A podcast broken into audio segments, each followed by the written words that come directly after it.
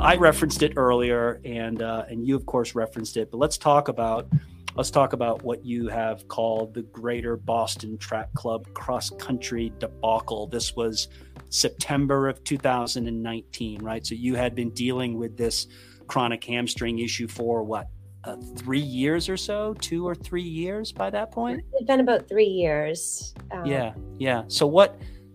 So what happened um, on that uh, on that September day uh, at the Greater Boston Track Club cross country race. And I have to preface this by saying it's still one of my favorite races, and I've since gone back. to- totally fair, yes. And I and I, I, I and I, I, I, do not want to cast aspersions on the Greater Boston Track Club cross country race. It um, excellent race. Um, so I I tore my hamstring, and I felt it. Um, about a mile in, it just all of a sudden there was like there was no more connection between my lower limb. I just i couldn't feel anything on that right side. It, i didn't feel any pain. I just felt like everything just ripped.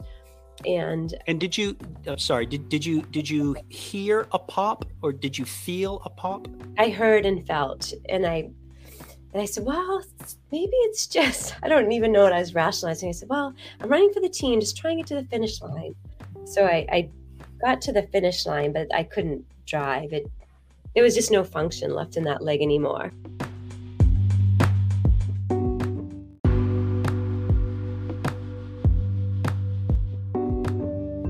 Hello, podcast listener. If this is your first time here. Welcome to the Eat Half Walk Double podcast, coming to you from the Ascend Endurance Coaching Studios here in beautiful Stratford, New Hampshire, US of A. I'm your host, Chris Dunn. If you follow the show, thank you very much and welcome back. So, this show chronicles my four decades in endurance sports as an exercise physiologist, coach, race director, and athlete, told through the stories of the important, influential, and interesting people I've met along the way. While I catch up with friends, colleagues, rivals, clients, and the occasional family member, it's my hope you'll learn a little something about health, fitness, and the secrets to living well along the way. Kara Haas joins the show. Recently, she took the reins of the New England based All Terrain Runner Series. This fun, competitive series challenges runners on five different surfaces track, trail, road, mountain, and cross country. It's a great opportunity to try something new and experience an entirely new community of people. We discuss each event in the series. Kara, of course, is no stranger to the sport of running. In fact, she's dedicated her entire adult life to it. Several years ago, a devastating hamstring injury almost took the sport away from her. How she worked her way back and the lessons she learned along the way is an important story. Well, here she is Kara Haas.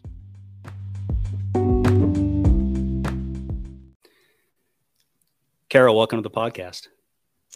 Thank you for having me, Chris. So happy to be here. Uh, I'm happy to have you here. I'm happy to have you here. You here too. How, how are you? I am doing well. Enjoying the little bit of snow we're getting. So happy to be in New England right now, as I know you For are. For sure. For sure. Yes. Yes, I am. Um, of course, the you know the, the, the thing about living in New England is that um, it's oftentimes feast or famine uh, in the winter time, right? So we're those of us that in, enjoy outdoor recreation, uh, uh, we we eagerly anticipate the snow. Um, and then uh, sometimes we just get too much snow, uh, which is kind of what happened to us here in New Hampshire. Uh, when I say too much snow, I mean um, for those of us that like to snowshoe, and I know that you enjoy snowshoeing. I have a fat bike that I like to ride, and, and I also like to sort of slide around on my skis. Um, sometimes you need to beat down a track in order to uh, to fully enjoy those winter sports. Uh, and it can be a little challenging sometimes when you have a foot of unbroken snow that you have to work your way through. So sometimes I would prefer winter to kind of sort of slowly get along, um, but that's not kind of how she did it just recently. Um, you must have got, you guys got a, maybe a little bit less snow where where you're at. You're so for the listener, you where you live is just a little bit south of where I am in New Hampshire. How much snow did you guys get out of the last storm? Um, about four inches, so just enough to get the snowshoes out. Gotcha. Great. Uh, yeah, gotcha. So just, uh, I don't know, 30, 40, 50 miles north, and uh, uh, we got a foot of snow here plus. So um, just a little bit more of a challenge to work around. Um, so, so recently uh, you competed at the at the track at New Balance in uh, Boston, Massachusetts, running the indoor mile in five minutes and 38 seconds. It, it was your first track race post hamstring surgery and your fastest mile in six years. In a social media post following the race, you use the hashtag once a runner. I have a I have an idea of what that hashtag um, might have meant to you a couple of years ago, but what does that hashtag mean to you now? For me, it's kind of a little memory, and it still harkens me back to the obsession that I've had lifelong with Quentin Cassidy and the cult classic book Once a Runner. Are you familiar? Um, well, uh, funny that funny that you ask because um, uh, what the listener what the listener can't see is uh, I'm holding up a video for her to see, and in uh, or I'm holding up a book, and the book that I'm holding up is uh, John L. Parker Jr.'s Once a Runner, the cult classic uh, book uh, novel about running. So, I, interestingly enough, I was going to ask you the same question if you had read the book. So, obviously, you have read the book. I actually have a signed copy from John L. Parker, and it was probably the first running book I read. Um, Ed Sheehan gave me a copy, my old coach, and I just I it's my favorite. I'll I've read it at least probably 30 times too many times to count. Okay um, well that's that that is quite ironic and i did not know that in advance because that was not one of my pre-show interview questions. Um, so that's really funny because the next thing that i wanted to share with you is this and i want to get your take on this. Um, so in the book parker writes this and you you you likely are familiar with this little passage in the book. Um, Cassidy's heart tried to leap out through his taut skin and hop into his wet hands, but outwardly it was all very calm, very serene, just as always. And it seemed to last a tiny forever, just like that. A snapshot of them all on the curved parabola of a starting line. Eight giant hearts attached to eight pairs of bellows like lungs, mounted on eight pairs of supercharged stilts they were poised on the edge of some howling vortex they had run 10,000 miles to get to. Now they had to run one more. Kara, what, what goes through your head as you stand on the starting line of a mile track race? Um, especially the older I get, I, have more of a, a calm confidence that I didn't have when I was younger. So I feel like that would fit me more now that I've done so many of these and i feel like i've, I've done Penn Relays i've kind of been on bigger stages and i think now it's i look at children who could children next to me who could be my grandchildren who are on the starting line next to me so it's more of a, a calmness and it's interesting that you bring that up i have an opportunity to race at the new balance indoor grand prix in two weeks which I know there'll be, you know, the, a bunch of Olympians there, and I'm running the exhibition masters mile. But I think that's I'm already getting anxious about it, but I'm hopefully on the surface look calm and ready. And so I could definitely relate to that quote. Yeah, well, well, I mean, I always think as it relates to performance that um, um, anxiety is is not necessarily a negative emotion, right? I mean, it's a um, uh, it, it, might all it might otherwise be described as arousal, and arousal is really important from a performance standpoint, particularly in endurance sport. Uh, uh, standpoint. Um, well, I, I, sort of asked, um, you know, I, I, asked that that general question about what goes through your, your head as you as you stand on the starting line of a mile track race, but but but but more specifically, like um, you know, just a few weeks ago at the track at New Balance, um, you know, this this was your this was your first track race back after hamstring surgery. You did you still have that sort of calm demeanor or um, i mean was there any was there any pre-race jitters? Because um, I mean, obviously you'd done this stuff in the past, but this was the first time that you were going to run hard and fast in a race since hamstring surgery. It took a long time to get back to that point where I was comfortable enough and confident enough in my the strength of my legs and my hamstring that I would not get injured. And we can talk more about that later, but that's kind of been kind of my new mantra post 50 is you have to from strength comes speed. You have to be strong. Be able uh, to do these things. Yeah, for sure, for sure. Um, well, for the for the listener who doesn't know uh, Kara Haas, why don't you introduce yourself? Um, so I am Kara Haas. I am an aging non-rock star um, trying to kind of navigate the struggles and rewards of I used to call myself a master, but now I guess a senior. Um, balancing, you know, just life in general, working full time. I have two young children, eight and 11, um, coach basketball. So just kind of trying to get a little taste of everything in life and balance it all while mm. still remaining somewhat competitive. Yeah. Oh, well, you're you're very modest. You are you're more than just a little bit competitive. Um, still, um, uh, at uh, you know now that you are uh, just north of fifty. Well, thank you for that for that introduction. Um, and I and I and I do want to get into uh, in, into more of your running and um, uh, and some of the struggles that you've had physically, um, and how you've been how you were able to deal with them and overcome them. But um, but let's um, let's share with the listener um, how you and I um, came to know each other. Now, I, as I was sort of thinking about it, and it's always an interesting exercise for me when I have a guest on to to try to remember and recollect, um, you know, h- how I came to know um, uh, these these amazing people that like yourself that I get to get to have on my show. Um, and while I might not necessarily always specifically remember the moment um, that we were introduced, um, I have a general sense of the community through which I probably came to know you. And I'm going to guess, and and and you'll correct me if if I'm wrong, but I'm going to guess that. Um, that it was the New England mountain running community that uh, likely was the conduit uh, through which you and I came to know each other. Is that your recollection? Yes, absolutely. I think specifically Loon um, was the first time that I met you, and I uh, kind of held you on a pedestal too as this mountain guru and kind of also a little bit diabolical because you love these crazy technical trail races. So that's that was that's my recollection of meeting you. Um, well, in this particular case, um, uh, I'm going to take diabolical as a compliment. Um, Absolutely, in the best way possible. um, uh, yeah, very very fond memories um, of of Loon um, and uh, and watching you race there.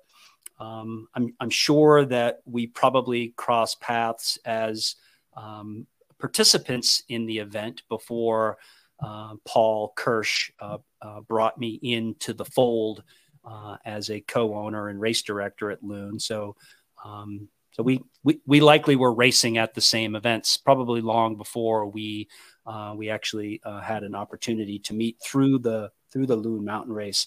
Um, the Loon the Loon Mountain Race is somewhat of a beloved mountain race for you. Would you say that's fair to say? Oh, it's my first mountain race. Um, so my husband grew up in New Hampshire, so we spend a lot of time up there. His parents had a place at Loon Mountain, so that was the first place I ever skied. So that's kind of when I think of New Hampshire and kind of my inroads into mountain running and my husband's family as well, I think of Loon Mountain, and I I love that race. I love that whole experience. It's I, I remember doing it the first year, and there was under 100 people there, and it's just the mountain running community too is just it's a whole different breed and they're just wonderful kind heartfelt people who are just there to support each other so i'm so happy to be part of that mm.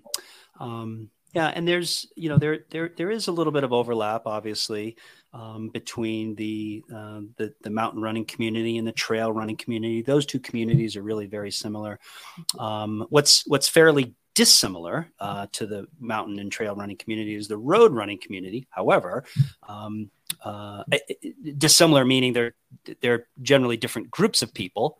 However, um, you're a really good example, uh, and there are there are others obviously, but you're a really good example of someone that crosses over uh, between on road and off road stuff. And we'll, we're going to talk a little bit more about all the different surfaces that uh, that you that you that you train on and race on, uh, and we're going to talk about some opportunities uh, for uh, New England runners uh, to to maybe get engaged in a new surface of racing a little bit later on.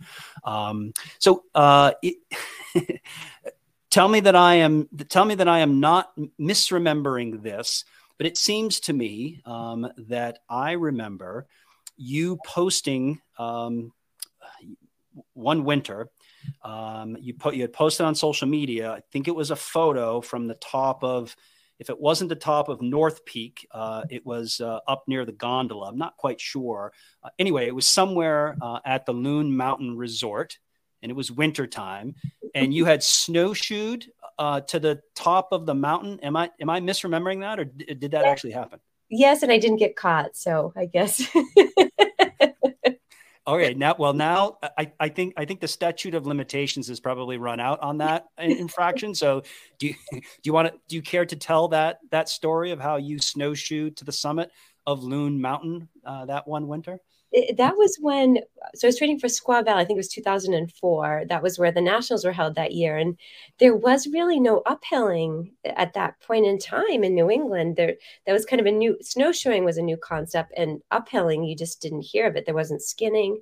Um, fortunately, there is now. So I just thought I am just going to do it. And worst case, someone yells at me, and then if they yell at me, I and ask me to leave the mountain, of course I will. I'll leave the mountain, but nobody did. They and you know at the top the the man at, who was working in the gondola at the time was so polite so would you like a ride back down. I said i'd love a ride back down. So it worked out great. Um, well that's that's a funny story because um, and and it's sort of and and, and while that was uh, that well it sounds like that was many years ago um, that sort of friendly demeanor uh, i think i think still characterizes the staff uh, at Loon Mountain Resort. They are just some of the friendliest people uh, that I've ever met um, uh, in in in that uh, in that line of work. Um, uh, well, that's that's super. That's super super fun. Um, so, um, well, let's let's let's talk about your let's talk about your running. Um, and uh, I'm interested to to hear a little bit about um, how it has evolved. You you mentioned that you are 52. Yes. Yes, 52 years 52 years young, um, and you've been running since you were 18. Yes. Yes. Um, but you didn't start out as a runner. Uh, well, you, you you were running probably as a as a consequence of participating in other team sports. Uh, but you really started as a youth in in team sports. Is that true? Yes, I think. Um, and we touched upon. I know that you have a a parent who's involved in coaching as well, and I I really kind of credit that with my interest in athletics. Um, my father was the basketball coach in Ayer forever. Um, so my brother and I grew up as gym rats. We were the ball boy, ball girl for my dad. So since I was two years old, I was going to the gym. Um, what's really interesting about Ayer too was it's it was primarily a military base at the time with Fort Devens. So he the athletes that he was working with really came with some amazing values and I I also learned a lot about discipline and values from his players and from my dad as well. But they would come over every weekend for dinner. They would have dinner at our house. My dad would run basketball camps in the summer. So what I really learned was that I just fell in love with the concept of athletics, how being an athlete kind of transcends yourself. So the concept of where the team athletes take care of each other, they build each other up. It it really shaped how I viewed all of my relationships, how important it was, um, kind of the the you sweat together, tears, triumphs, those bonds are just the strongest bonds you have. And I, I just fell in love with athletics in general, basketball in particular. I um, in high school, I played basketball, field hockey, and softball. I played basketball for a year in college and realized I was just way too small. I was just getting, I, I it just wasn't, I didn't have the ability or the size to compete at a D2 level. And um, my friend at the time said, Why don't you just try out for the cross country team? You know, they don't make any cuts. I said, oh, okay, sounds like fun. I, I run anyway. So that was kind of how I transitioned into running at the time. Hmm. Um, yes, um, we, we, we do share that in common that um, uh, our dads uh, uh, were coaches, and um, um, sounds sounds like to me that that he um, that he was a very strong influence in your life, particularly as it relates to athletics and sport. Uh, and of course, my dad very very much the same way. You also mentioned something to uh, to me earlier that uh, that that brought back some nostalgia for me too. You you had you you sort of referred uh, or or referenced something related to um, to the smell uh, or or certain smells. Um, uh, you know, from that time in your life, bringing back a very strong sense of nostalgia, um, and I can um, I, I, can certainly relate to that too. As a, I mean, my dad uh, was a football coach, and I was you know I was tagging along to football practice, uh, you know, when I was very, very little and, uh, you know, hanging out in locker rooms and, and messing around. And then, and then of course, you know, heading out on the practice field. And uh, to this day, and, and I wonder if this resonates with you, maybe in a little different way, but to, to this day, for me, um, when I when I smell freshly mowed grass in the summertime, I mean, it instantly brings me back to you know to to the, the football practice field uh, in the summertime uh, right after the field had been mowed. Like it, it, it's a very very strong sense of nostalgia. Do you oh absolutely. yeah does that resonate with you? I walk into a gym and i just oh breathe it in. I, I coach basketball now and i'll just say to the girls breathe it in. Don't you love the smell? It, it takes me back and it's just there's a locker room too that dirty sock smell whatever it is it just takes me back. I love it um, well, uh, you, you are you're a mom of girls, um, and so maybe um, maybe it's not the same. Um, but uh, as a as a dad with at least one son, um, a, a sweaty sock smell around the house has a little bit different sort of nostalgia um, than and and my girls you know, I because they do listen to the show. They uh, their feet did not stink, but my my son's feet did stink, and that was a totally different kind of smell and, and different sort of nostalgia. Um, so um, uh, so you um, so you you you ran on the cross country team, and this was at St. A's, St. St. Anselm's. Correctly in Manchester, New Hampshire. So yeah. not the Hampshire connection. Yep. So you so you you you ran cross country at at St. A's. Um, was 18 was that geez did you did you run all did you run three out of the four years is my, my is yes my math right yeah okay um and and um did you have any measure of success during that period of time um I was all American there, so I, I okay. I didn't, so I didn't know any yep. better. I didn't know any. I had a wonderful coach, Joe Neal, who um, I think really knew that he had to rein me in a little bit. He kind of had this basketball player who would go to the extreme and work out six times a day if was allowed to. So he was really good at kind of reeling me in and saying, okay, we're going to focus, we're going to cut back a little bit on what you're doing. Um, and I credit any success I had there to him. He was just a wonderful coach. Um, we were NE-10 champs too. So I was ended up, I won NE-10, um, made nationals and all American. So by senior year. So it got me hooked, that's for sure. Mm. Um, so then, so then you you graduate from from St. A's, um, uh, and and you continue to run. Yes. Um, how did you uh, did did you did you continue to scratch that competitive itch uh, uh, after after college when you know in your uh, in your 20s and 30s or did you move away from racing what what did your running look like in your 20s and 30s so I think directly out of college was when I really, really got involved and really wanted to pursue it further. I was running for the BAA with Ed Sheehan, who, uh, again, just another, he passed away, but just another amazing coach. And running kind of became my entire world at that time. I really wanted to try and make the Olympic trials in the 5,000. So I worked hard with Ed and he took me to places like Penn Relays to attempt to do that. And then at the within that year too, I got a job at Saucony.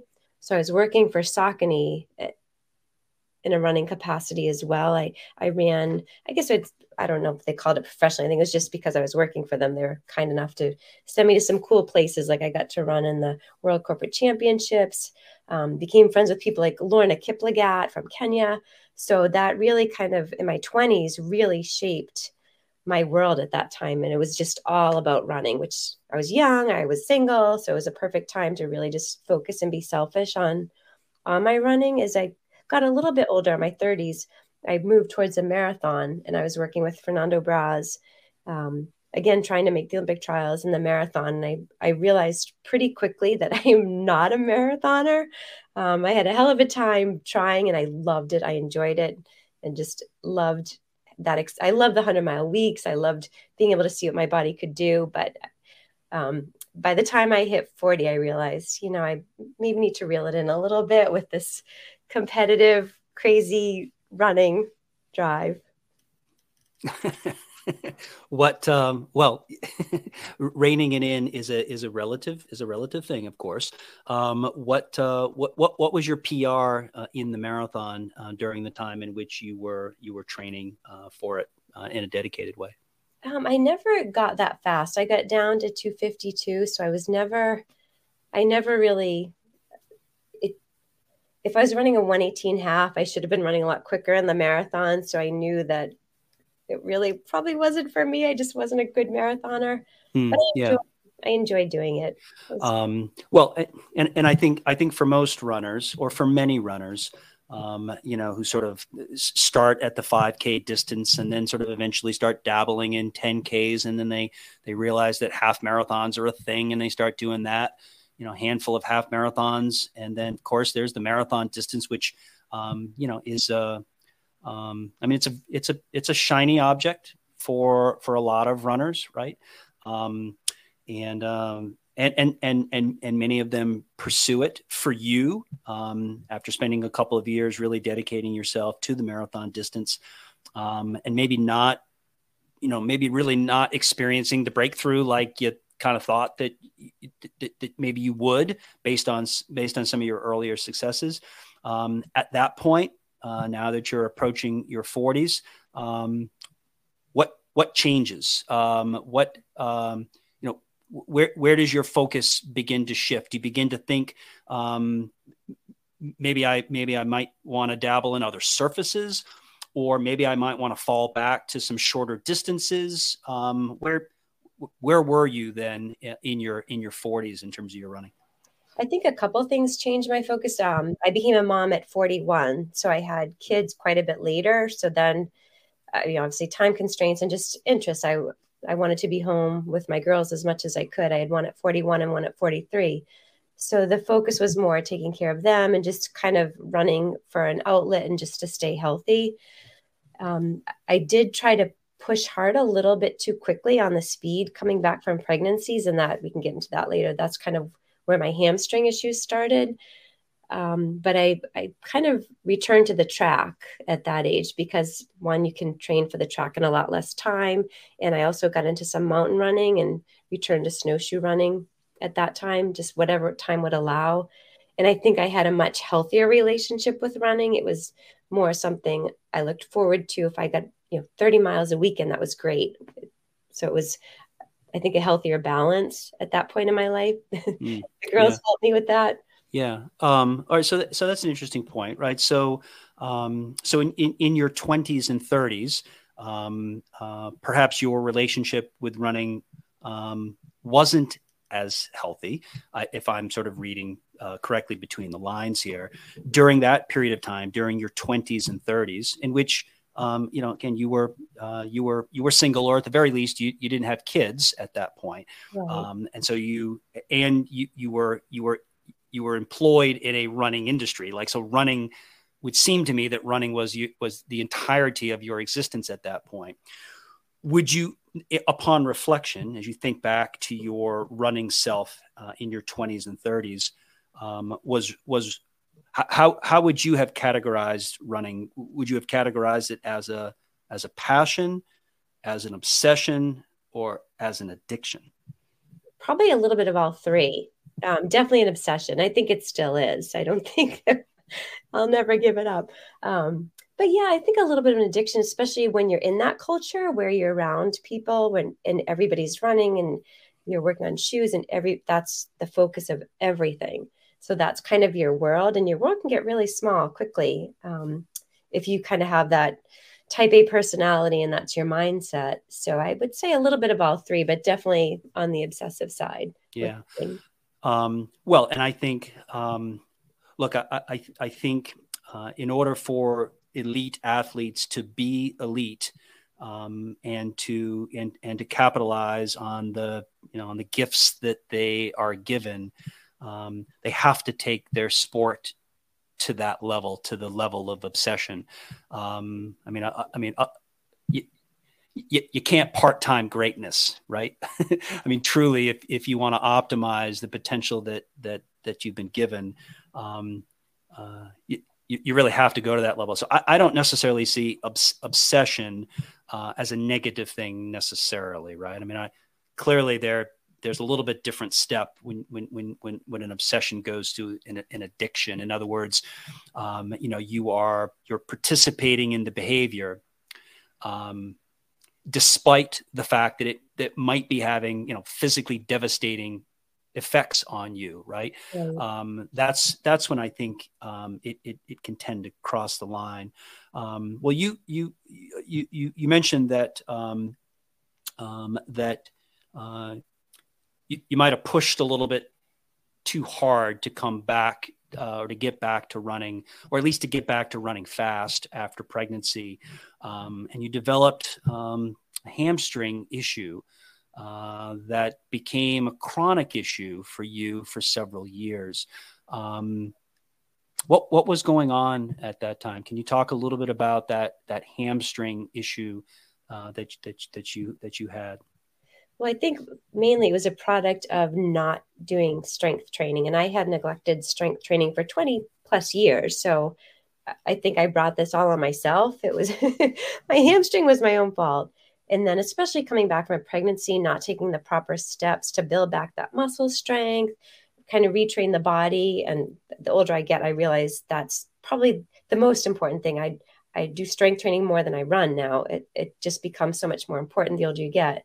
And I was teetering because I was running so well that I felt like I could neglect that. So that led to it was my right hamstring just constantly chronically off and on. I would try to run through it, get treatment done on it, and think I could continue to run well on it. And I was able to for a while. Um, and then finally, it just snapped. My, I mean, literally, the whole hamstring just pulled from the bone. And I think that was, again, I brought that on myself. I didn't back off when I saw the signs. I didn't do the proper strength training and the proper rehab from pregnancy. Mm.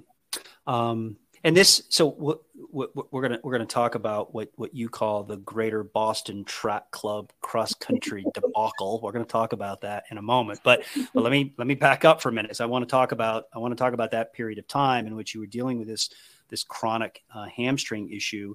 Um, again, if I'm if I'm remembering correctly, um, you had um, you had a little bit of uh, dyskinesia. You had a little bit of uh, trouble coordinating uh, your gait and stride. Again, am I am I remembering that correctly? That's dyskinesia is a perfect term for it. I would call it my loss of coordination, and I I still think it was related to the hamstring not firing properly. The neuromuscular firing was not working. I think the sciatic nerve was damaged because I had such tendinopathy in there. So I do, but that was the feeling. It was I was telling my leg to go and it just it was not responding. The neuromuscular coordination was not there and it needed to be retrained. And mm.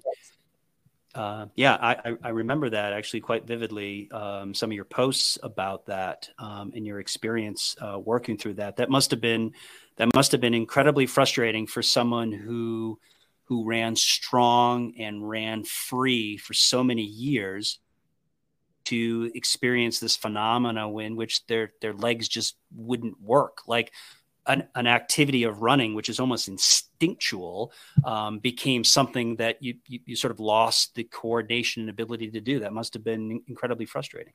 It, it, it really was. And it was like you know i kind of pursued every avenue to try and fix it um, shockwave treatments, um, a lot of n- not PT yet, um, just different methodologies, dry needling, and I think once it finally did totally pull from the bone, I think I realized it's it's basics. It's just retraining the body, building up the muscle first, and then it's not just enough to do the PT. You have to do the neuromuscular portion too, retrain the body to function the way it's supposed to without forcing it, kind of being in a gentle state of letting your body heal the way it's supposed to and not forcing the motions, which I think took age and wisdom to get to that point. Mm. Um, yeah, it sort of it sort of reminds me of the expression that I like to use, um, uh, and that is uh, denial is not just a river in Egypt, um, right? So how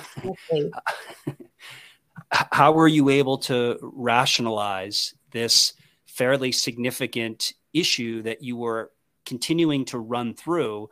How did you how did you continue to rationalize it? How did you not come to a point in which you you you were like I, I need to stop. Uh, I need to stop running. I need to get this get this fixed. Or maybe you did that. Or, uh, no, how did you? Yeah, how did you work through it?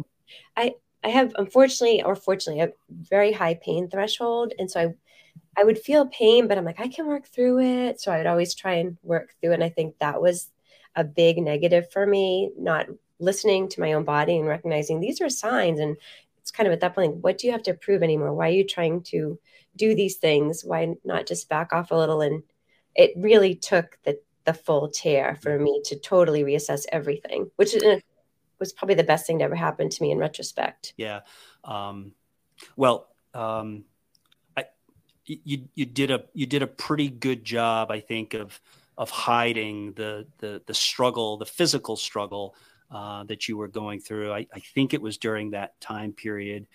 Um, I, I, saw uh, I saw a photo of you on Upper Walking Boss, which is a section of the Loon Mountain Race. It's the last uh, in traditionally uh, it's it's always been part of the Loon Mountain Race course, but over the last couple of years, uh, this section of the course called Upper Walking Boss has been the final kilometer of the course, uh, and it's on a grassy, uh, sometimes not well mowed ski slope um, uh, whose grades uh, approximate 40% grade, like almost literally it's hand over hand for a kilometer. And that's, by the way, that's at that's after having run, you know, five and a half or six miles to before you get to that final kilometer of upper walking boss. I think it was during that period of time. I, I, saw a photo of you on upper walking boss uh, and you have a smile from ear to ear. how you, you, you must be alien because uh, because it's funny. Uh, the one particular photo that I'm thinking of, um, you have this. I mean, you have a Cheshire cat grin on your face, and the the the gentlemen plural that are behind you are they're almost their heads are down. Um, they have they have drool or spittle coming from their mouths, and uh, literally they are crawling up the mountain. And you look like you're out for a Sunday stroll. How, how did you? How did you? I think I know, but uh, how did you? How did you manage? How do you manage to smile on Upper Walking Boss? Um, I, am probably just hiding things well. okay, would fair. be my guess. It, it might have been a grimace too. Everyone always thinks I'm smiling at the end of the race, and I think it's a grimace. I'll go with well, that. well, potato, potato, grimace, uh, smile. To me, it looks like a smile, and I, I, I, I almost bet that at least part of it is um, the photographer behind the lens, Joe Viger, likely called out your name, uh, and it's that's always a little bit of a morale boost uh, when you're when you're running in any race, right?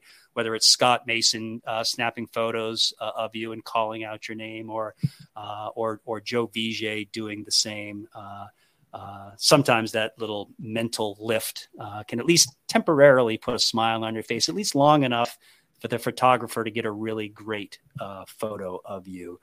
Um, so, so, uh, so I referenced it earlier, and uh, and you of course referenced it. But let's talk about let's talk about what you have called the Greater Boston Track Club cross country debacle. This was September of 2019, right? So you had been dealing with this chronic hamstring issue for what uh, three years or so, two or three years by that point. It's been about three years. Um, yeah, yeah. So what? So what happened um, on that uh, on that September day uh, at the Greater Boston Track Club cross country race. And I have to preface this by saying it's still one of my favorite races, and I've since gone back. to- totally fair, yes. And I and I, I, I and I, I, I, do not want to cast aspersions on the Greater Boston Track Club cross country race. It um, excellent race. Um, so I I tore my hamstring, and I felt it. Um, about a mile in, it just all of a sudden there was like there was no more connection between my lower limb. I just i couldn't feel anything on that right side. It, i didn't feel any pain. I just felt like everything just ripped. And and did you uh, sorry did, did you did you hear a pop or did you feel a pop? I heard and felt and i and i said well maybe it's just i don't even know what i was rationalizing. I said well i'm running for the team just trying to get to the finish line. So I, I got to the finish line, but I couldn't drive. It there was just no function left in that leg anymore. And, and it then, was it was high hamstring. It was it was underneath underneath the glute.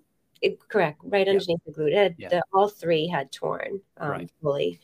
Um, so that that was yeah that was the the big debacle in retrospect honestly it was like the biggest slap in the face that i probably needed to do what i needed to do to get that rehabbed is I would not recommend that route for anybody. I would recommend doing PT and other methodologies before they try that route. But um, it's yeah, it it was what it was. Um, I'm fortunate to be, I think, one of the few that have been able to come back from a, a major hamstring surgery. I, I know that not a lot of people come back from it, so I'm definitely very, very fortunate. Yeah, yeah. Oh, for sure. And um, yeah, and uh, w- let's talk a little bit more about the surgery. But um, what, one one quick follow up question. Um, so you you had mentioned that um, during that three year period of time that you had received. Uh, or you had you had uh, you had been trialing uh, a number of different therapeutic modalities in order to uh, mitigate um, the issue that you were having with that hamstring. Did did that, by the way, did that include cortisone injections during that period of time? I got a cortisone injection in 2015, right before Falmouth in that hamstring. And I should have never done that because I know that weakened it. So 2015 was the very beginning, right after my daughter was born, when it really started to act up. And I would never do that again. I think that I was just so single minded. I want to run Falmouth this year. I'm, I have a streak going, hmm. and that. Uh, yeah, and I and, and I, the, that line of questioning wasn't necessarily to to connect the dots there, just it, it, more out of curiosity, and of, and of course, um, you you you made you, you made a really good point, and you make a good point about the the potential connection between cortisone injections and uh, weakening um, uh, weakening that uh, that um, that soft tissue bone connection. Um, did uh, did did the physician who um, who gave you that cortisone injection? What was there any plan for you to have follow up injections? And if so, did you uh, did you decide against that, or or or was it always going to be just a one time thing? It was just one time, and the physician really recommended me against it doing it said i don't recommend this and i said well I really want to do this race. Um, it was a always meant to be a one time, and it. that was the only time, and I definitely regret doing it. Yeah, got it. Um, so um, hamstring surgery. Uh, what type of, of surgery did you have, if you don't mind sharing, and uh, where did you have the surgery done?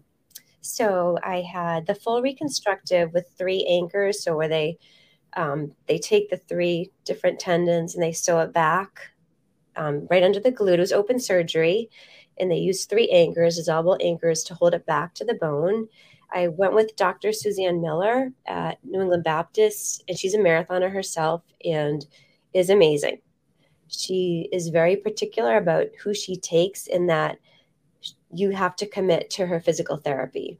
And she says it's going to be six months, and it's going to be a year before you're really doing any sort of running again. She was very straight up front this is what your protocol will be like i'm willing to do surgery if you're willing to commit and she actually has a protocol that she follows so you had to go with her physical therapist um, i can't say enough good things about her. You know, she said, if, if you follow the plan, you will run again. We will get you back. And I know there's, she had mentioned some other runners who had gone to her and had had really good success.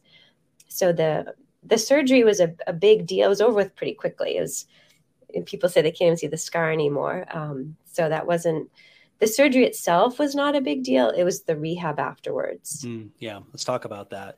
Um, so, um, so you're you're you're you're discharged from the hospital, and you begin this uh, this six month rehab journey.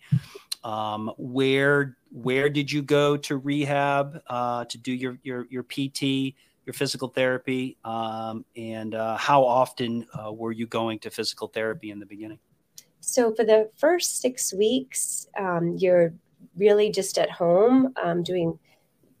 You can't um, you can't even sit down. So you're in a leg brace on your whatever side it is, and that, that's on 24 7 so the only physical therapy that you're really doing is like leg slides in bed kind of the heel taps very very gentle for the first six weeks and she was very strict about that. You can't drive a car. Um, you can't sit down to go to the bathroom. Like it's just it's it's kind of a you have to commit to that six month weird window. Um, but after that i went with she recommended his name is biff he's at sports therapy in westford. And he also worked out of he had a waltham office as well. So we go to either office. So i ended up using the one in westford massachusetts they had an altered G too so that ended up being part of the rehab down the line.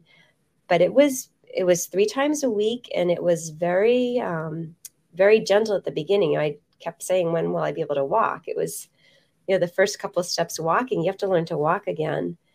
Um, i remember the first it was about three months in when I actually could go for more than maybe a half mile walk. And I, I timed the mile and it took me 47 minutes to walk a mile. It was just, it was such a learning experience that this is like a total brand new retraining. And um, the plan was very well laid out. So I knew what I'd be doing each week. But it seemed like the gains were so tiny each week, but they really built upon each other and the, the plan worked. It was, I can't say enough good things about their whole program, and I would recommend it to anyone if they have to go that route. Hmm. Did you um, did you have any setbacks um, during that recovery period? Yes, um, quite a few setbacks. I think mentally too, it's a little bit difficult to kind of take your go into a mindset where you think, okay, I'll be able to do all these things again. Um, the setbacks too after I was discharged from physical therapy. And one of my good friends had said to me, whatever your surgeon told you, multiply it by three as far as a recovery timeline. I did a friend who had a glute reattachment surgery and said, if she says a year, it'll be three years. And I thought that, no, that's crazy. But that was probably the best advice I got because even after a year, I was nowhere close to anything competitive. So it, it took a long, it took three years. So I feel like this past year finally getting back to and i i still do my pt at home three times a week. Hmm. um, early on in, in the process um, the, the rehab process did you ever question if you'd be able to return back to running? No. I didn't let that thought enter. That was that part of my brain was shut off from thinking those thoughts. So it was i had a hand crank for the longest time. So i would log i would log time on my hand crank. So i thought oh, i'll keep my upper body in great shape to pull ups and so i tried to focus on what i could do. Okay so if i can't do that right now this is what we can do now.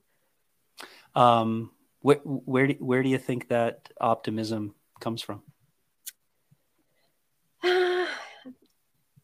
I probably my mom, I have to say. Like she, I, have a very positive family. My dad's a coach. My my mom's a three time stage four cancer survivor. Just the most positive person you'd ever meet in your life. So I think just being surrounded by positive people, and you know, my girls were young. They would come and help me get dressed. So I think just being surrounded with a lot of positivity and support really helps a lot. Yeah, for yeah, for sure. There's no question about it. There's a um, there's an energy associated with positivity, right? Yes. Um, and and uh, what's it the, the the law of natural attraction, right? The um, uh, the more positive energy that you send out into the universe, the more positive energy you get in return, right? Um, so, so being a positive person yourself just means that positive things and experiences are are, are going to come back, uh, going to come back toward you. Um, what, what do you think? What are some of the lessons that you learned uh, during that rehab? Um, for myself, two big things. I think the first was being in a position where you have to have everything, everyone do everything for you, and where you can't use your body in the way you want it to. You realize how lucky you really are, because at least for me, it was a short-term injury. I, there was light at the end of the tunnel. I would be able to do all the things I wanted again. For a lot of people, that's their every day. This is that's that the cards they're given and they have to deal with that and mentally and physically. So just kind of a great appreciation for how lucky i, I am was. And then just the second thing is the importance of strength training keeping your body strong. It's even so my kind of new model is pay to play. So i, I pay with the strength and the the weightlifting and any sort of pt to play running's the play.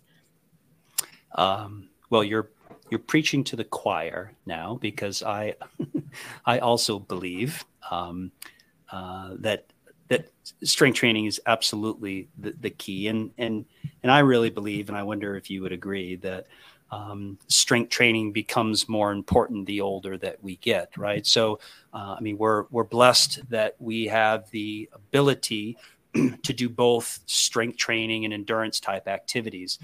Um, but if you had to choose one or the other on any particular day as we age, uh, I think making the choice to do your strength work, um, I, I, I, really think and feel is the key to successful aging. And quite frankly, as, as I'm sure you would attest, um, strength training is the key to sustainability as an endurance athlete, right? So, um, so for you to be able to enjoy the sport of running as long as you want to enjoy it, strength training is is is your path forward. Don't you really believe that? Oh, 100 percent. I totally believe, and I even five years ago I didn't believe that. So I'd say anybody over the age of 30, even like it's so, it's just so for anybody, it's so important. Whatever your passions are, you have to have that balance. You have to have the strong body to support the the load that it's under. Mm. Um, well, I'm, I'm I'm I'm really glad that you that you shared that message. I think um, I think more. I, I really would, would would like to see more uh, top notch uh, elite runners. Um, who who are doing strength training anyway just be more public about that. Because i think that i think for a lot of people that um, uh, that that look up to folks like yourself and and uh, and want to emulate uh, your successes as a runner um, sort of they i mean they they make the assumption that um, you know that that all you are doing is running and that and that is i mean and and that very well may have been the key uh, to your success uh, in your 20s and 30s and, and, and maybe into your uh, into your early 40s although to your point it sort of started to catch up with you mm-hmm. um, but I, i'd love to see more runners who are committed and dedicated to strength as a as an important complementary activity just be just be more out there with that because I think I really feel like that's an important message. I mean, I can I can preach it, but at some point people people turn me off because what what have I ever accomplished? But someone like yourself, I think incredibly influential. So I'm so glad um, that that you shared that. I think it's really really important. Um, so what what what was your first race back from uh, from um, uh, hamstring surgery? Uh, what do you remember what the race was and what what was that experience like? I do and it was kind of interesting because covid hit after that so mm-hmm. there were no races which was such a blessing in disguise so i couldn't even be rushed into doing anything mentally that i wasn't ready for physically. So the first race was the bedford rotary trail to ailes in bedford new hampshire which is a just a fun low-key trail race and it was one of the first post-covid races and i was just so happy to be there. I was just i smiled the whole way. Just could care less what my time was. Just so happy. It was just a 5K. Just thrilled to be able to do it. Were there? So it was a, it was a small race. Um, were there people there that you knew? Uh, were, was your tribe there, or was it such a small race that you didn't know anybody there? It was so small because it was one of the first post COVID. We were still wearing, we wore masks for the race. So I think it was, you know, my family was there, my girls did it, we all did it. So I had, I had part of my tribe. So that was for, for sure. Um, so you, you, you have said that um, uh, the best part of running is the people that uh, that you've met along the way for you. Um, obviously, you're not going to be able to name everyone, and I wouldn't expect you to. But um, but as but as you think of that, as you think of that that statement, the best. Um, who are some people that sort of that sort of stand out to you? um, probably the most excited I was to ever meet anyone in my life was Grete Waitz. So I met her before she passed in 1995. So that was very exciting.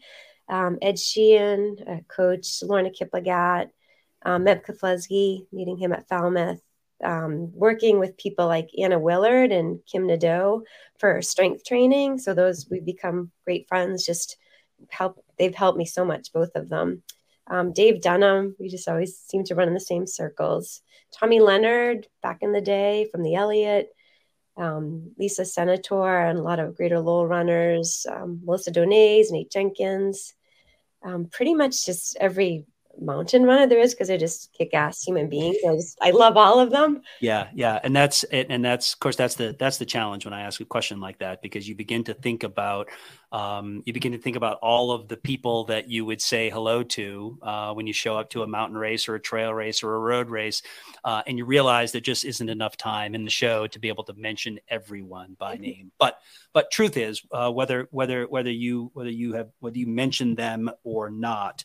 Um, all of the people that uh, that you would smile at and say hello to at a race those are part of the important people that you've met along the way. Is that fair to say? Oh absolutely. It's and i think i'm thinking most recently too tom and ellen raffio and a lot of i've met them very recently a lot of races they've put on and kind of what they do for the mountain running community. There's there's so many people.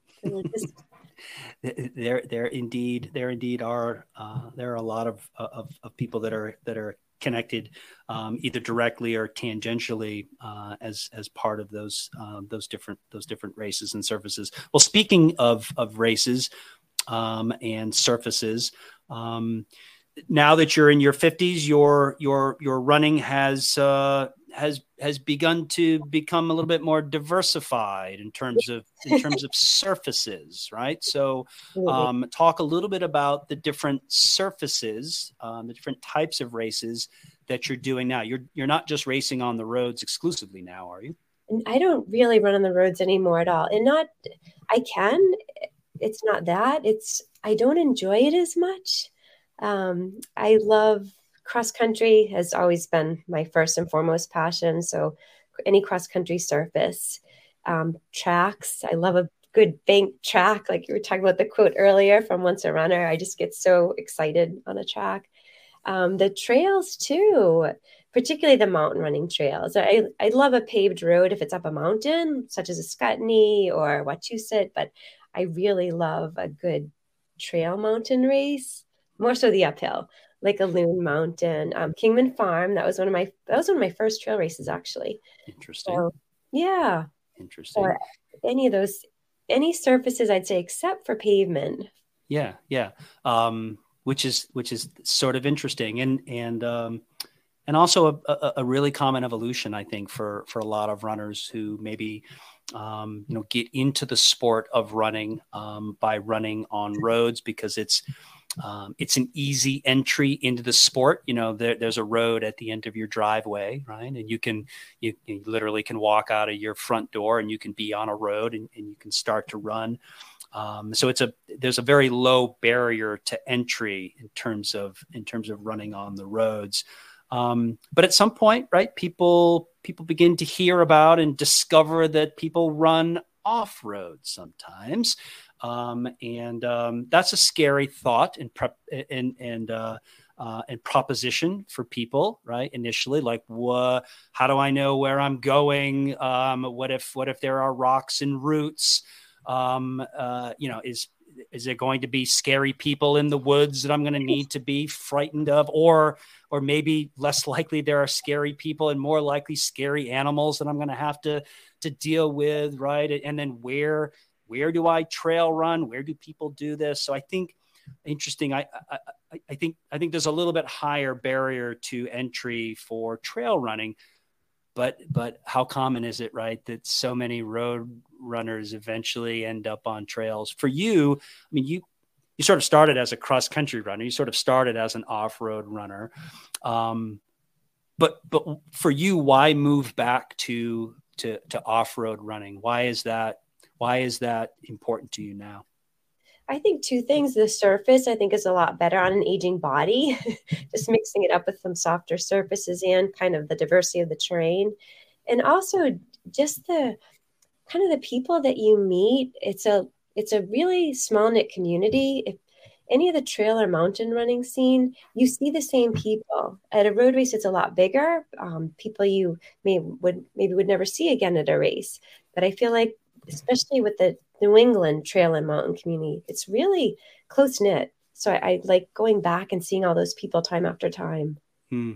Um, yeah, and they they become part of your tribe, right? We, we sort of talked we talked about that before.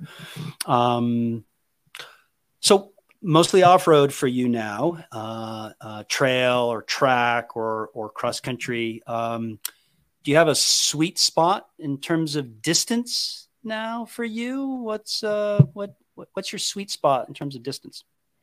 My favorite's the mile. It always has been. I've just never been very good at it, but it's, it's as you get older, no one's very good at it. So so maybe that evens the playing field a little bit.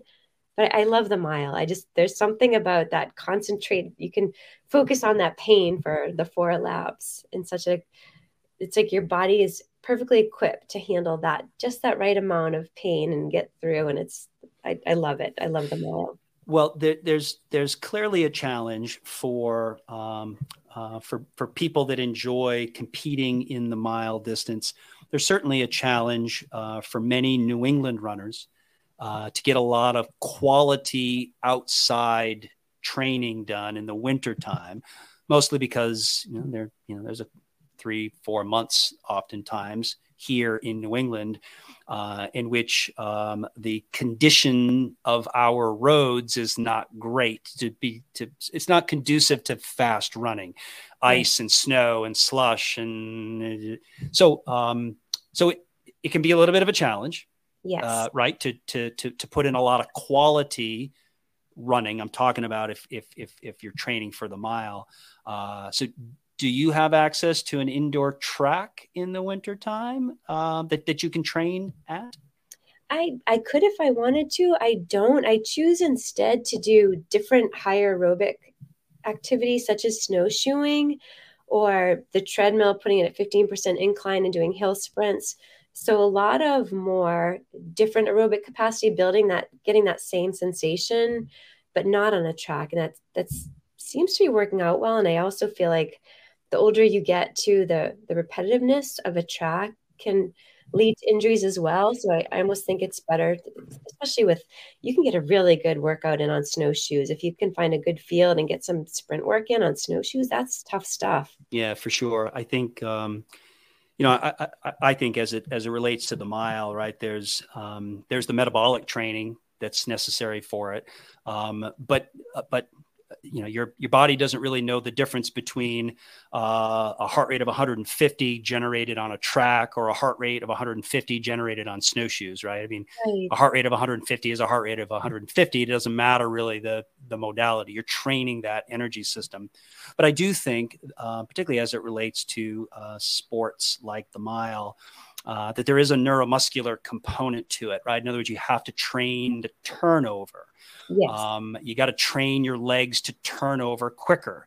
Um, that's not necessarily always what the sport of snowshoe running looks like, right? Because because there are times. I mean, I just I'm just thinking about uh, a snowshoe run I did two days ago. It was after that snowfall that we had talked about. We had a we had a, probably about a foot uh, of new snow. It was powdery snow, but it was unbroken snow, and um, it was a it was a running day for me. So I grabbed my snowshoes and my dogs, and we headed to our local trail.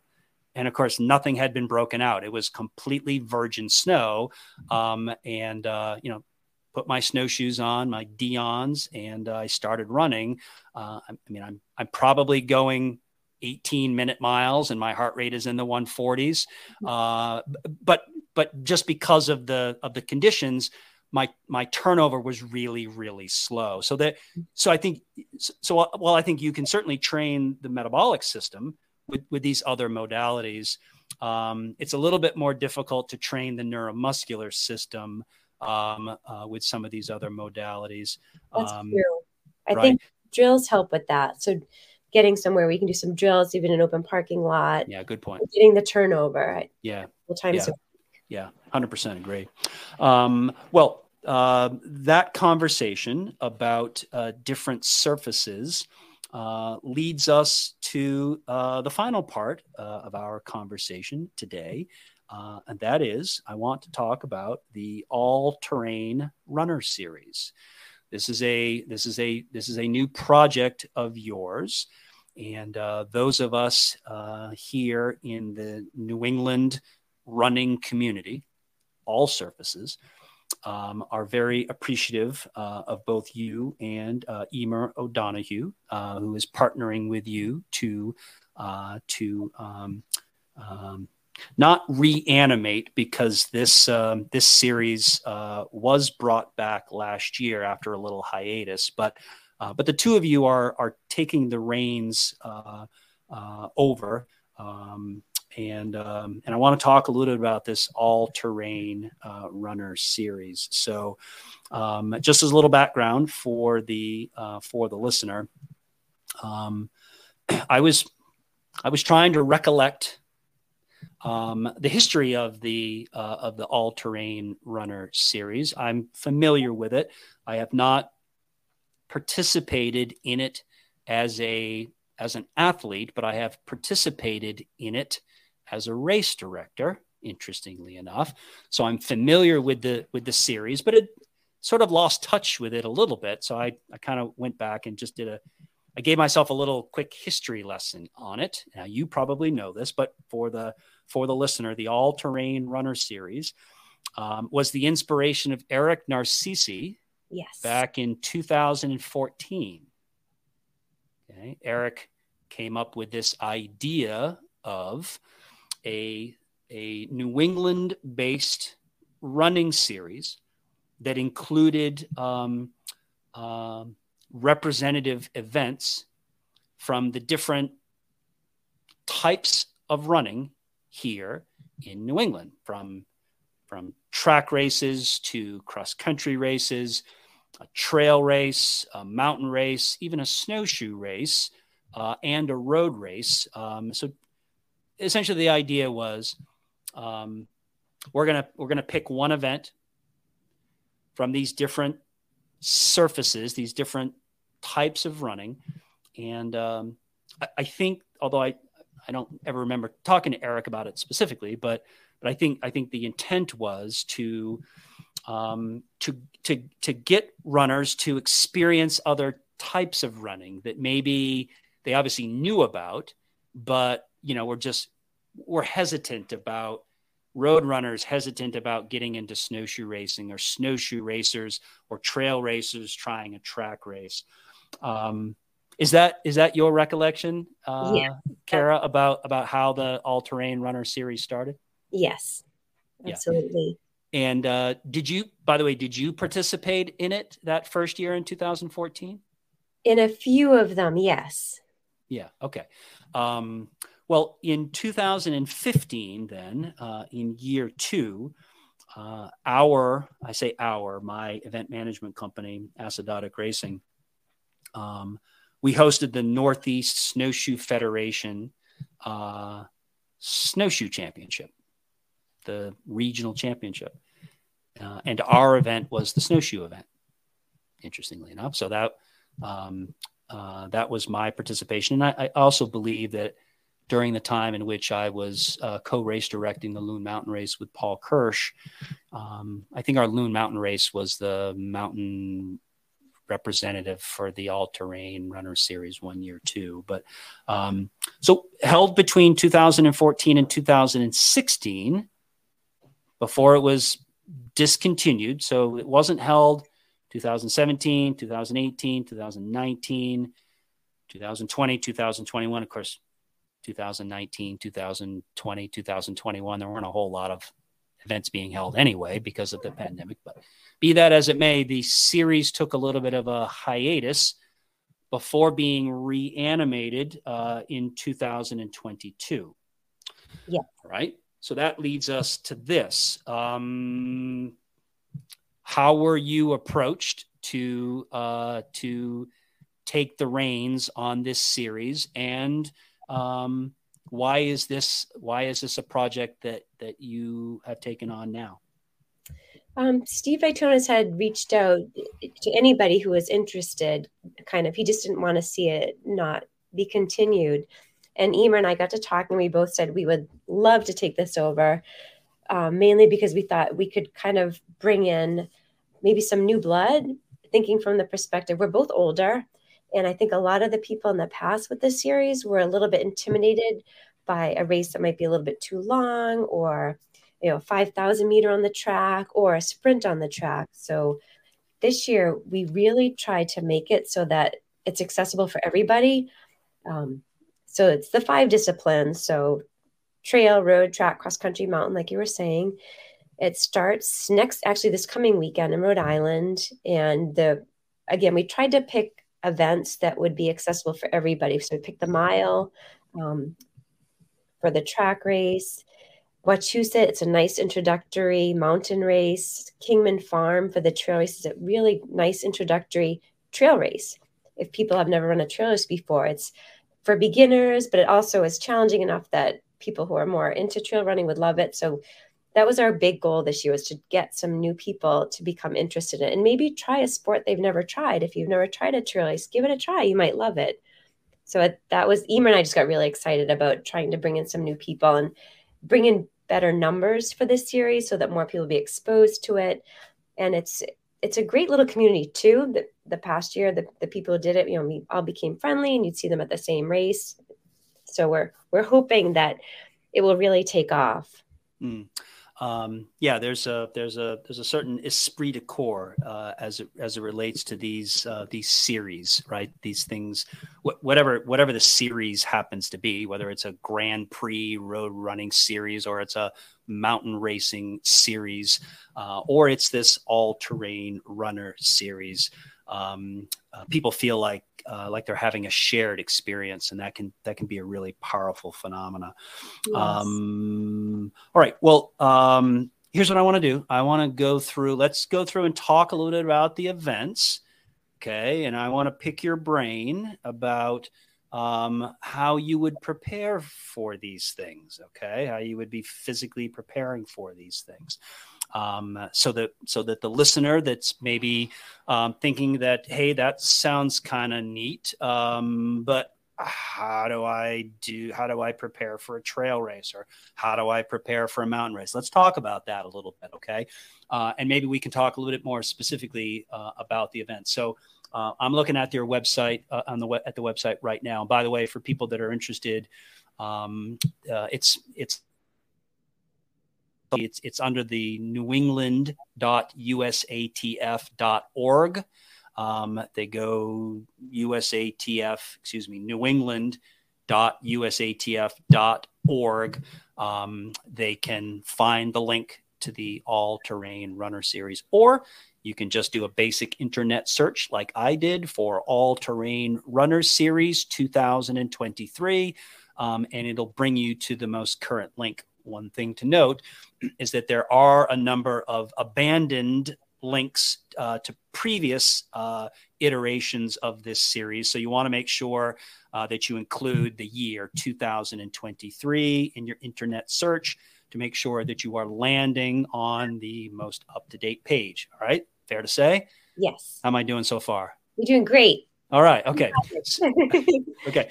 Um, so um, now you mentioned next weekend. So when this uh, this podcast is going to air um, in a couple of weeks. So we're taping it, but it's going to air, I think, two weeks from now. Um, so let's, I'm going to go through the dates. Okay. So um, track, uh, that's that's one of the surfaces. Track indoor. Uh, well, actually, it's not necessarily indoor. It's indoor or outdoor. Depends on the time of year. Correct. There is an outdoor option as well, so people okay. have a choice. Yeah, and it's uh, it's either the mile or the fifteen hundred meter, otherwise known as the metric mile. Correct. All right. So technically, um, uh, just for the for the listener that's uh, a little bit uh, gets a little bit mixed up with uh, English and imperial units or metrics. Um, the mile is actually 1600 meters roughly, um, but the metric mile is 1500 meters. So we talk about mile or metric mile, it's only about 100 meters dis- uh, difference, correct? Correct. Correct. Okay. Um, so the track race, though, it's a mile. Yes. It's a mile track race. All right. So um, uh, again, when when this episode uh, is released, the first race um, um, that that so there's a number of different track uh, events that you can pick from. It's not just one. Um, in fact, as I'm looking at the website, there will be well, there are four that are listed, but you also note um, that um, well, there are four that are listed, and those that are listed, those are the those are going to be the only four options. Correct at this point.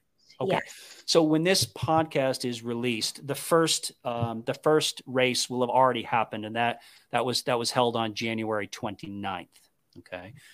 But the next mile option uh, for people will be February 19th, and that's at the USATF New England Indoor Championships at Harvard University. All right. Um, so, um, and so people can register, uh, uh, Kara, people can register for that event. Uh, how can they? Uh, there's a link. I guess there's a link um, on the All Terrain Series website. So you can click on the link and that'll take you to eventually take you to a place where you could register online. So there's a link for each of the events on the website, and there's also a link on there to just sign up for the Terrain Runner series. And that's it's just a it's a Google Doc, and that's free just to fill that in, just to let us know that you're you're in the race. You want to be part of it. Got it. All right. So okay, that so that's a good point. So not only is it important, obviously, that you register for the event that you you want to run, um, but also make sure that you you are uh, including your name um, uh, uh, for uh, for Kara and Emer uh, that you are going to participate or that you plan to participate uh, in the all terrain series. Um, and then March 4th, uh, USAT, USATF New England Aloha Mile. Um, yes. I'm assuming that's in it's in Maui, Hawaii. No, what's the what's the Aloha Mile? I believe it's at the track at New Balance, a new facility. It, it is, in fact, at the track at at, at New Balance in Boston, um, which is uh, beautiful. Uh, what, why do they call it the Aloha Mile? What's the what's the story there? I don't know. This is the one that Emer and I are kind of in the dark about. It's the mystery one we haven't gotten any information about yet. So okay okay because i'm i'm sort of i'm i'm i'm imagining like uh like a roast pig and maybe leis and uh uh you know fire dancers. That's i mean i i would be disappointed if if it didn't have a hawaiian theme with a name like the aloha mile. That's what i'm thinking. Okay. we, i can't wait to get some details on it. I'm as okay. intrigued as you are. Okay all right. Well um well and and and truth be told boston massachusetts is about as far away from Hawaii as you can possibly get. Okay, so that's there's some irony. There's some irony in that. I kind of love the name. Um, that's March fourth. Okay, so there um, there are so there are three indoor options that we just talked about, and then there's one outdoor mile track option, and that's July 29th, USATF New England, USA Track and Field New England Outdoor Championship. That's the 1500 and uh, at least on the website right now, you say site to be announced. Uh, is that still the case that the site is still to be determined? It's still to be determined. I know it was held at Gordon College last year, so there's a possibility be at Gordon College again. And Gordon College is in the greater Boston area. Is that true? Yes, I believe it's in Hamilton, Massachusetts. Okay. Greater Boston, though. I mean, for those of us yeah. that don't live in Boston, yeah. I mean, if you're in the city with all the big buildings, that's Boston. But then Boston is a pretty sprawling place, obviously. So then everything else I call Greater Boston, which includes probably a hundred other little towns that would would prefer to be called by their name, but I, I refer to that as Greater Boston. Okay, so because I live in New Hampshire and and anything that doesn't have very very tall buildings, everything else is called Greater Boston. right up until just when you go over the New Hampshire Massachusetts line, as soon as you go from uh, from uh, you know like uh, Seabrook, New Hampshire, or Hampton, New Hampshire, and you cross over into Massachusetts, that's Greater Boston for me. Um, so I, sorry about that. that's what that's that's that's what you get. Um, uh, okay, so those are the those are the track options. All right, now let's move on to trail. So the trail is another one of the surfaces. Um, um, once again, um, tell us about that, Chris. Yeah, I can actually tell you about that because I'm I was very pleased uh, when you uh, reached out and asked if uh, we, Acidotic Racing, the event management company that I own, um, if we would be interested in submitting our trail race, the Kingman Farm Trail Race, as the trail race representative. And of course, uh, we uh, we were very interested and very pleased that you reached out. So our Kingman Farm uh, Trail Race is held in Madbury, New Hampshire, and Madbury, New Hampshire is a is a small little town uh, just adjacent to Durham, New Hampshire, where the University of New Hampshire is located. It's in the southern, basically the southern seacoast ish area of New Hampshire. It's not far from Greater Boston, actually. If you think about it, if you live in Greater Boston, Madbury, New Hampshire is just up uh, I 95 and uh, Route 16, and bang, you're right there. So, our our Kingman Farm Trail Race, uh, geez, I want to say, I think we're going on a decade, at least a decade, um, that that we have hosted that race there uh, in Madbury. Uh, you and, and, you you made a really good point earlier when you talked about um, uh, the Kingman Farm Trail Race in particular as uh, and well you it was your first trail race it was and it and i wasn't scared because i was so afraid to be really technical and it was very enjoyable of course there's some roots and rocks and yeah. it, was, it had a really um, hometown feel with the baked goods and it, it's just a really good feel good race yeah and yeah and we and i'm really glad uh, i'm glad that you uh, that, that you had that experience because that's uh, that's sort of exactly what we're going for there um, uh, it is typically a smaller event from a participation standpoint. I mean, I mean we're, we're we're actually a little we're somewhat limited in terms of participants just based on the parking. Uh, we we uh, we park across the street at Moharimet Elementary School, the little elementary school just across the street from the Madbury Town Hall. Uh, they are very kind and generous and allow us to use their parking lot. Um, but it's a it's a fairly small little elementary school because the area is not that big. Um, so we're somewhat limited, which means, uh, I mean, this is a race in which it's maybe 100 people, maybe 120 people tops. Um, it's difficult for us to really have any more than that. So, so it really does have a small hometown, low key trail racing vibe to it. There's not a lot of bells and whistles. Um, it's an old sort of old school show up, lace them up, uh, and when the whistle blows, you go run in the woods for three and a half ish miles. Mm-hmm. Uh, people always laugh when I say the distance or the distance of the race is three and a half ish miles. They're like, "What's where's the ish come from?" The ish is, comes from I, I have a GPS unit, uh, a GPS device that I use uh, to measure the course, but uh, you know, all the rest of you, the the hundred of you standing in front of me with GPS devices on your wrist, will tell me that you got a different distance. So it's we we don't use a wheel like they would in a road race, right? To certify the course that it's a very specific distance. It's always ish, right? So it's three and a half ish miles. You may run 3.8, you might run 3.3. You're all running the same course, you're just going to get a different distance. Suffice to say nobody's going to be out there for 10 miles. Let's let's let's just say that. Mm-hmm. Um, but it's about a three and a half mile race. Um, Um, it includes a combination of what what what what we call two track or double track, sometimes referred to as carriage roads. These are typically like uh, old logging roads. Um, they're probably seven, eight, nine feet wide, maybe. Um, and and there's a, any number of those uh, those carriage roads um, that sort of wind their way through the through the property, which, by the way, the property um, uh, in in which the the course uh, is uh, runs through is a combination of land owned by the University of New Hampshire and land owned by the town of Madbury. We avoid any private land uh, owner's property.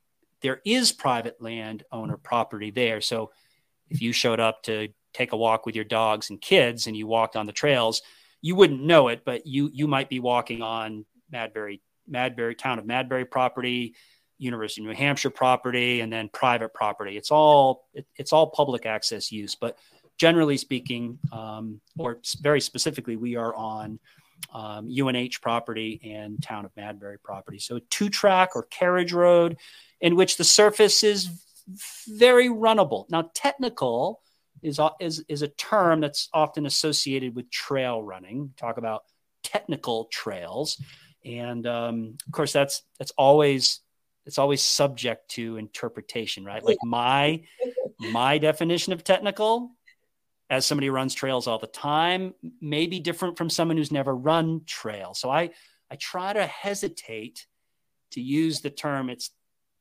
I, I don't always I don't always succeed in this, but I I try to avoid using the description of it's technical or it's not technical, or it's mildly technical or it's moderately technical or it's lightly technical, just because it's um, it's it's so much based on the uh, on the on the user's experience.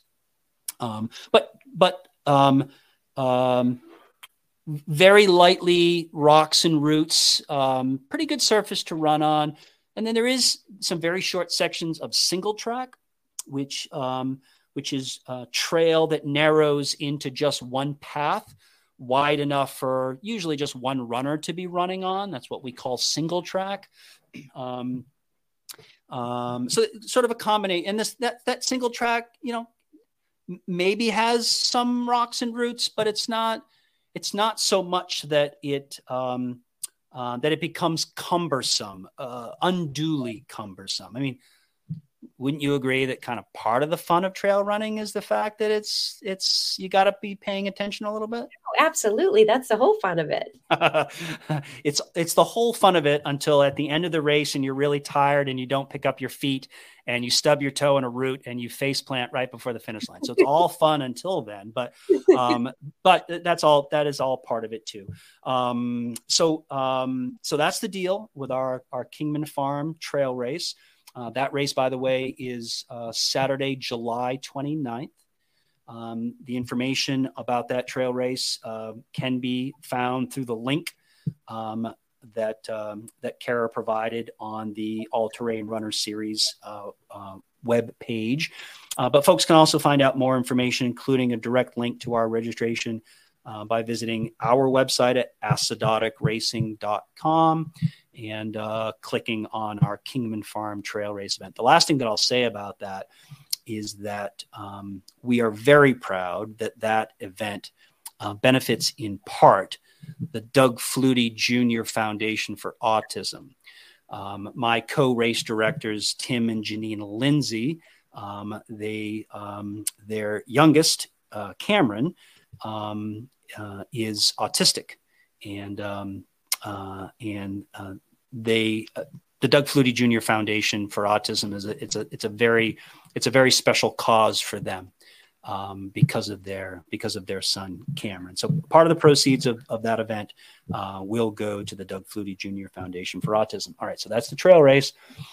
Road race, August 13th. That's a Sunday. The Bobby Doyle five miler. Now I I've heard of that. That's a that race is a pretty big deal. That's in Narragansett, Rhode Island. Yes, and I know they it, it's a very competitive field. I know it's a very fast course. It's one it's one of the races I have not done Emer has. Um, loves it. A great after party. It's a fun atmosphere. Um, we thought five miles too is a manageable distance for people too. And again, it's it's fairly flat. It's built as a fast course. Of course, it's August, so you you never know what the day could bring. But it it sounds like it's a lot of fun. So I th- in that plus it gets Rhode Island in there too. It is the all terrain New England all terrain series, so we wanted to get some of the other states in there too. Yeah, for sure. Um, beach afterwards. Right. Uh, yeah. Well, uh, Rhode Island is a Rhode Island is a wonderful state uh, to visit. Um, I, am sure you've done a little bit of racing there. I've done a little bit of racing in Rhode Island, um, although it's uh, although it's the smallest of the New England states. Uh, it has a very robust uh, running community um, and a very proud running community, and um, they have some great events that they host uh, in Rhode Island. Um, so that's cool. I like the idea um, that Rhode Island is represented. Uh, okay, mountain. Um, the mountain race um, is May 27th. That's a Saturday. And that's the Wachusett Mountain Race. The Wachusett Mountain Race is part of the USATF New England Mountain Circuit. Um, the Wachusett Mountain Race, um, I'm going to have you speak to a little bit, is one of those mountain races that you talked about that um, well it used to be a combination of pavement and ski slope when i did it many years ago. Um, and maybe it's the same way now. It it uh, it's an it was it was historically well at least when i did it it was an up down race. So you you ran to the the very top um, on on the auto road on the paved road and then you started back down um, to finish the race on pavement, and then you bounced off and and finished uh, on the ski slope. But but the all terrain runners series um, representative for mountain is just the uphill only part of the race. Is that true? That's correct. So the course is still the same. There is the three miles uphill and the three miles down. You can we will only score your time at the top so you have the option for those who want to run back down, and you will access ski slopes down near the bottom. So it's a really pretty trail near the end. So you can get in about a 10K if you want to do the up and down portion. So it we felt like that would include everybody, people who just want to do the uphill, people who want to do both. A lot of people do both, and that you get the king of the hill prize at the top. If you, there's a little cash prize for some of the, the fast people. Um, but it's three miles uphill, and then you can stop at the top if you'd like, or you can continue back down, and your score would count at the bottom if, for the race, but not for the All Terrain Runner Series. Your score right. at the top, your time at the top. Right. Um, yes, and for um, and so the j- just again for clarification, the the the the three mile uphill um, uh, portion of the race is pavement. It's an it's an auto road, correct? Yes, it's an auto road. It's paved. Right. And um, um, but it doesn't it doesn't it doesn't it doesn't start immediately up the auto road right? There's a mile or so that's uh, i believe it's a net gain. You're you're climbing a little bit but there's a isn't there a mile or so um, on um, on the road so to speak before you take that right hand turn and begin to climb up to the top Yes, it's actually on Mile Road. So you run your first mile on Mile Road, which is actually the steepest portion of the course. Then you turn into the park. So after like 1.2 miles, you turn into the park and then it kind of rolls a little bit. So the, the most challenging part is really the very first mile kind of rolls a little bit in the middle. There's no real downhills. It's pretty much all uphill. And then the last little section, there's some steepness, but it's a very, it's a very doable first mountain race experience for people. It's, it's it's not 40% grade. It's it's a nice experience. Yeah um, totally agree. Um, having having done it myself um, a handful of times. And it is hosted by uh, is it hosted by cms central mass striders? They do a great job with it. Yeah yeah the central mass striders. They are a uh, one of the running clubs here in New England, obviously um, originally uh, based in central Massachusetts, CMS, Central Mass Striders. Um, and this is their uh, their event, um, their uh, mountain event that they host. Um, okay, super cool. And then um, and then the series wraps up with uh, well with your favorite surface or one of your favorite surfaces. Um, maybe they're all your favorite surfaces but your where it all began for you cross country on november 6th that's sunday. That's the usatf new england uh, cross country championships presumably um, at historic franklin park in boston massachusetts. Tell us about that. So we tried to overlap so that if people were choosing to do the the New England Cross Country Series or the New England Road Series. There was one from each discipline, so they wouldn't have to double up on the series. Can kind of double dip in their own in each discipline. So Franklin Park, the the World Cross Country Championships were held there in 1992. It's just when you think a quintessential cross country course, that's it. It's a great spectator course. There's the famous Bear Cage Hill, which, um, if you've seen what was the movie there, there's a, there's a movie that was Bear Cage Hill is part of it. The Departed. Okay. Departed. There's a famous scene from The Departed. That's Bear Cage Hill in Franklin Park.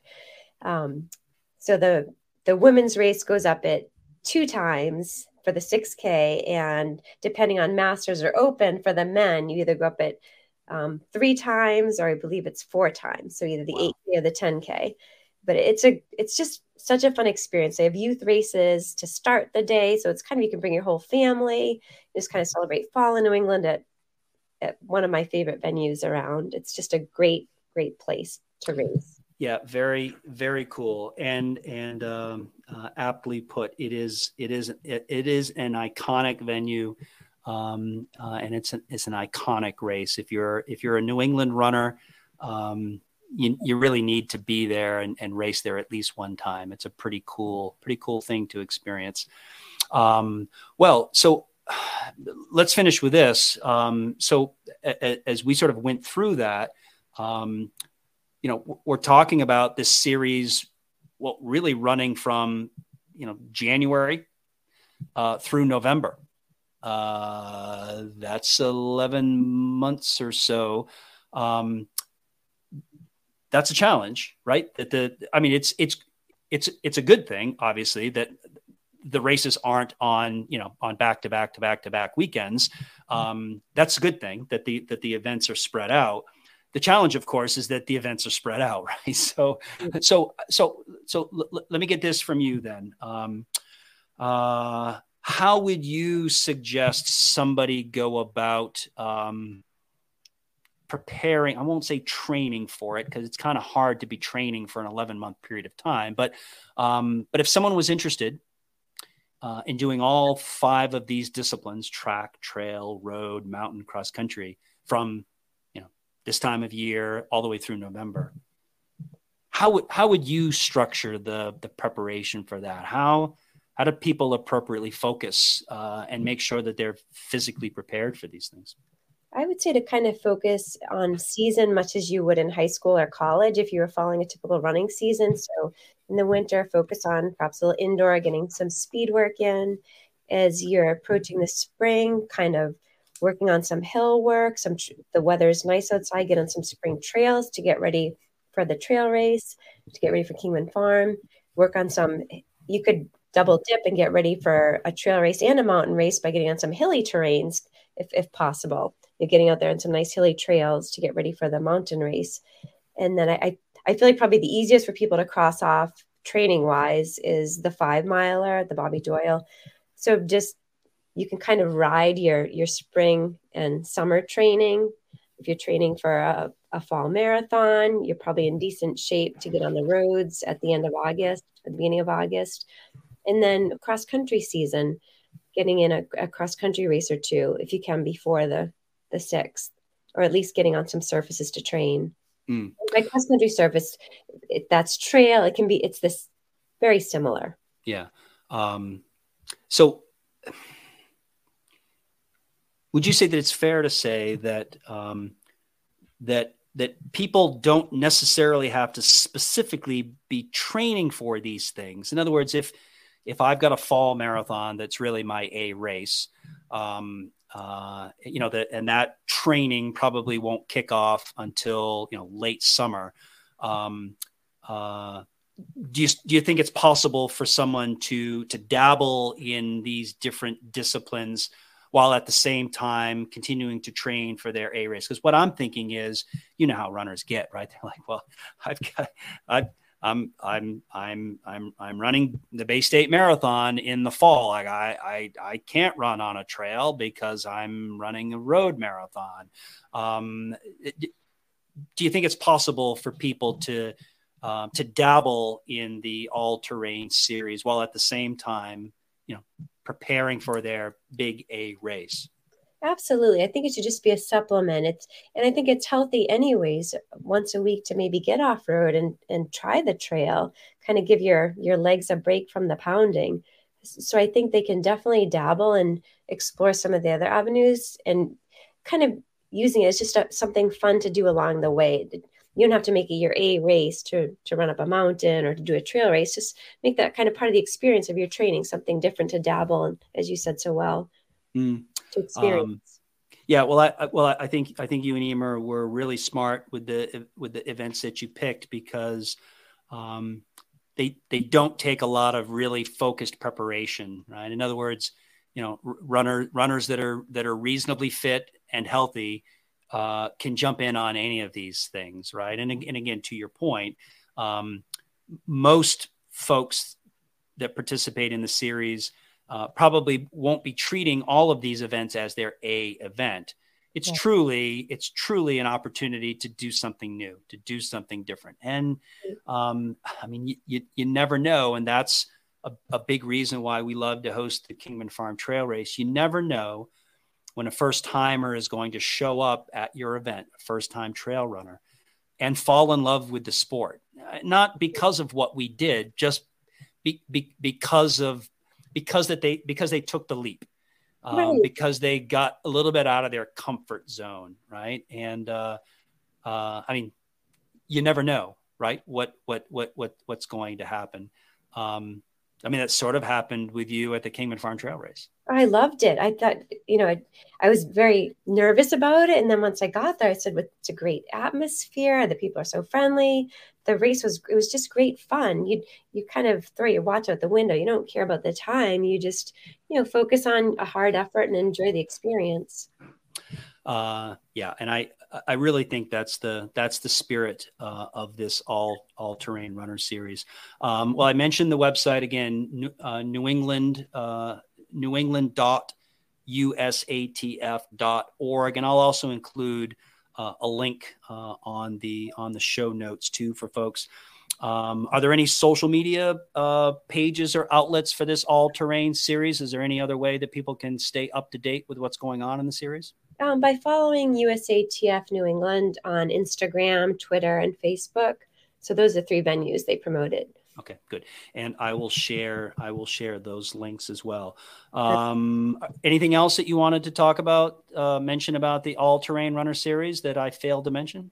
I think you should run it, Chris. That's it. that wasn't that wasn't what I thought you were going to ask. Um, uh, okay, all right. Challenge challenge has been challenge has been submitted. I can't tell you honestly. I can't tell you the last time that I I I purposefully ran on pavement. Um, and uh, so therefore I can't tell you the last time that I raced on pavement. Um, but five miles is uh, that's that's not that's not too long. I suppose I could probably I could probably do that. I'm pretty um, here. mm, and uh, I've always wanted to to race at Franklin Park. Anyway, okay. Well, I, I am I am super intrigued. Um, folks can uh, follow along uh, on my social media outlets uh, to see if I actually uh, took up uh, uh, Kara's challenge. We shall see. Stay tuned for that. Okay, I want to finish with this. It's a part of my show that I like to call three random questions. Um, so I, I submitted to you a number of questions before the show just to let you know kind of what I was going to ask you, but I did not give you these three questions. Uh oh. okay. Um, because I kind of like I kind of like to see people think uh, on their feet, um, and it's it's fun to get people's reaction to some of these questions that I ask. All right. So last part of the show is called three random questions. I'm going to ask you three random questions, and uh, you just wing it. Just give me your your best off the top of your head answer. Okay. You ready? Okay. All right. Here you go. Uh, first random question, and actually I had to change the first random question because you you actually inadvertently already answered this first random question in the intro, so I'm going to ask it a little different way. Um, what's your favorite movie about running? Chariots of Fire. Chariots of Fire. Okay, well that's pretty classic. Um, that's pretty classic. Okay, well, and the original the original uh, question was, "What's your favorite book on running?" And of course, you you you answered that unsolicited uh, in the very beginning. Is a close second. good. Okay, good point. Um, well, Chariots of Fire, classic running movie. Um, okay, great. Second random question for you. Um, what's the best piece of advice uh, on running uh, that you ever read or were given? Um, probably from my college coach make it a lifelong sport and do the habits now to make sure you make it a lifelong sport. Hmm. Um, I like that. Um, follow up question to that. Um, what is your recollection of what some of those habits were at that time? We were we would swim a couple times a week, and we actually strength train, which in the late 80s, 90s, there wasn't a lot of that in programs. I wish I had continued his advice after college, but I think that was very, very good and very important advice. Mm.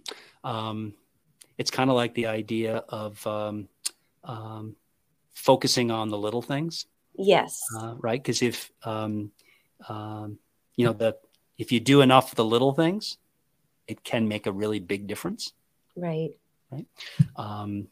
But the little things aren't necessarily the fun and sexy things to do right? The fun and sexy thing to do is go run and to go run fast. Um, but truth is uh, if you want to run fast for a really long time meaning you know years and decades and throughout the entirety of your of your life um, it really is the little things right mm-hmm. that that equate to sustainability.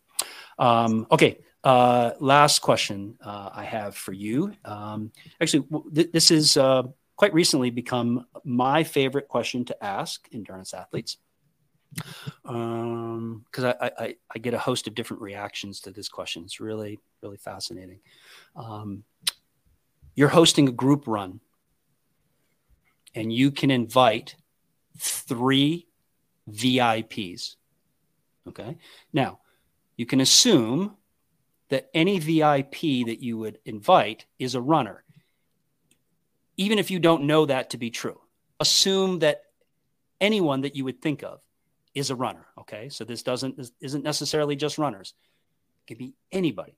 Now, these guests may be known to you, or they may be someone that you have never met. Can but, they be fictional? Hang on, you're getting ahead of me. very eager. they can be this is the this is the this is the next part of the question. They can be real people or they can be fictional, meaning a cartoon, movie or book character.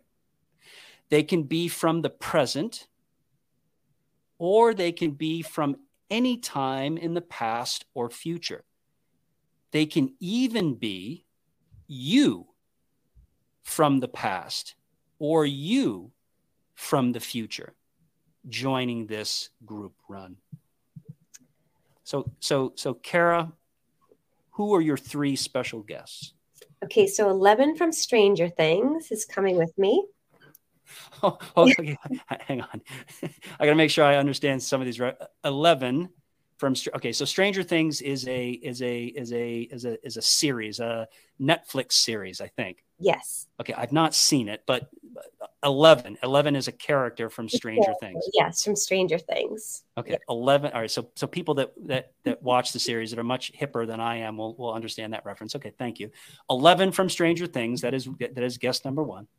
Um so quentin cassidy. Quentin Cassidy, of course, the fictional character, the uh, the protagonist uh, from the book Once a Runner. Um, and probably Mahatma Gandhi, just to kind of pick his brain on things. Those would be my three. Fascinating. I love how this goes sometimes. Uh, a, a, a, fascinating list of characters. Um, that's actually the first time that that I've had uh, a, a a television character, uh, and a, a, character from a book. Um, uh, and of course, Gandhi uh, makes his first appearance uh, in my podcast, so that's not an awful thing at all. Um, well, with discipline, he would be great at the run. Uh, um, yeah, I mean, can can you imagine your your your friends would probably chew his ear off? I'm sure, right? um, that is that is that's phenomenal. Um, uh, Kara, thank you, thank you so much for sharing your story. I, I really appreciate it. Oh, thank you. I'm so happy to be part of it. And thank you for letting me share my story. I appreciate it, Chris.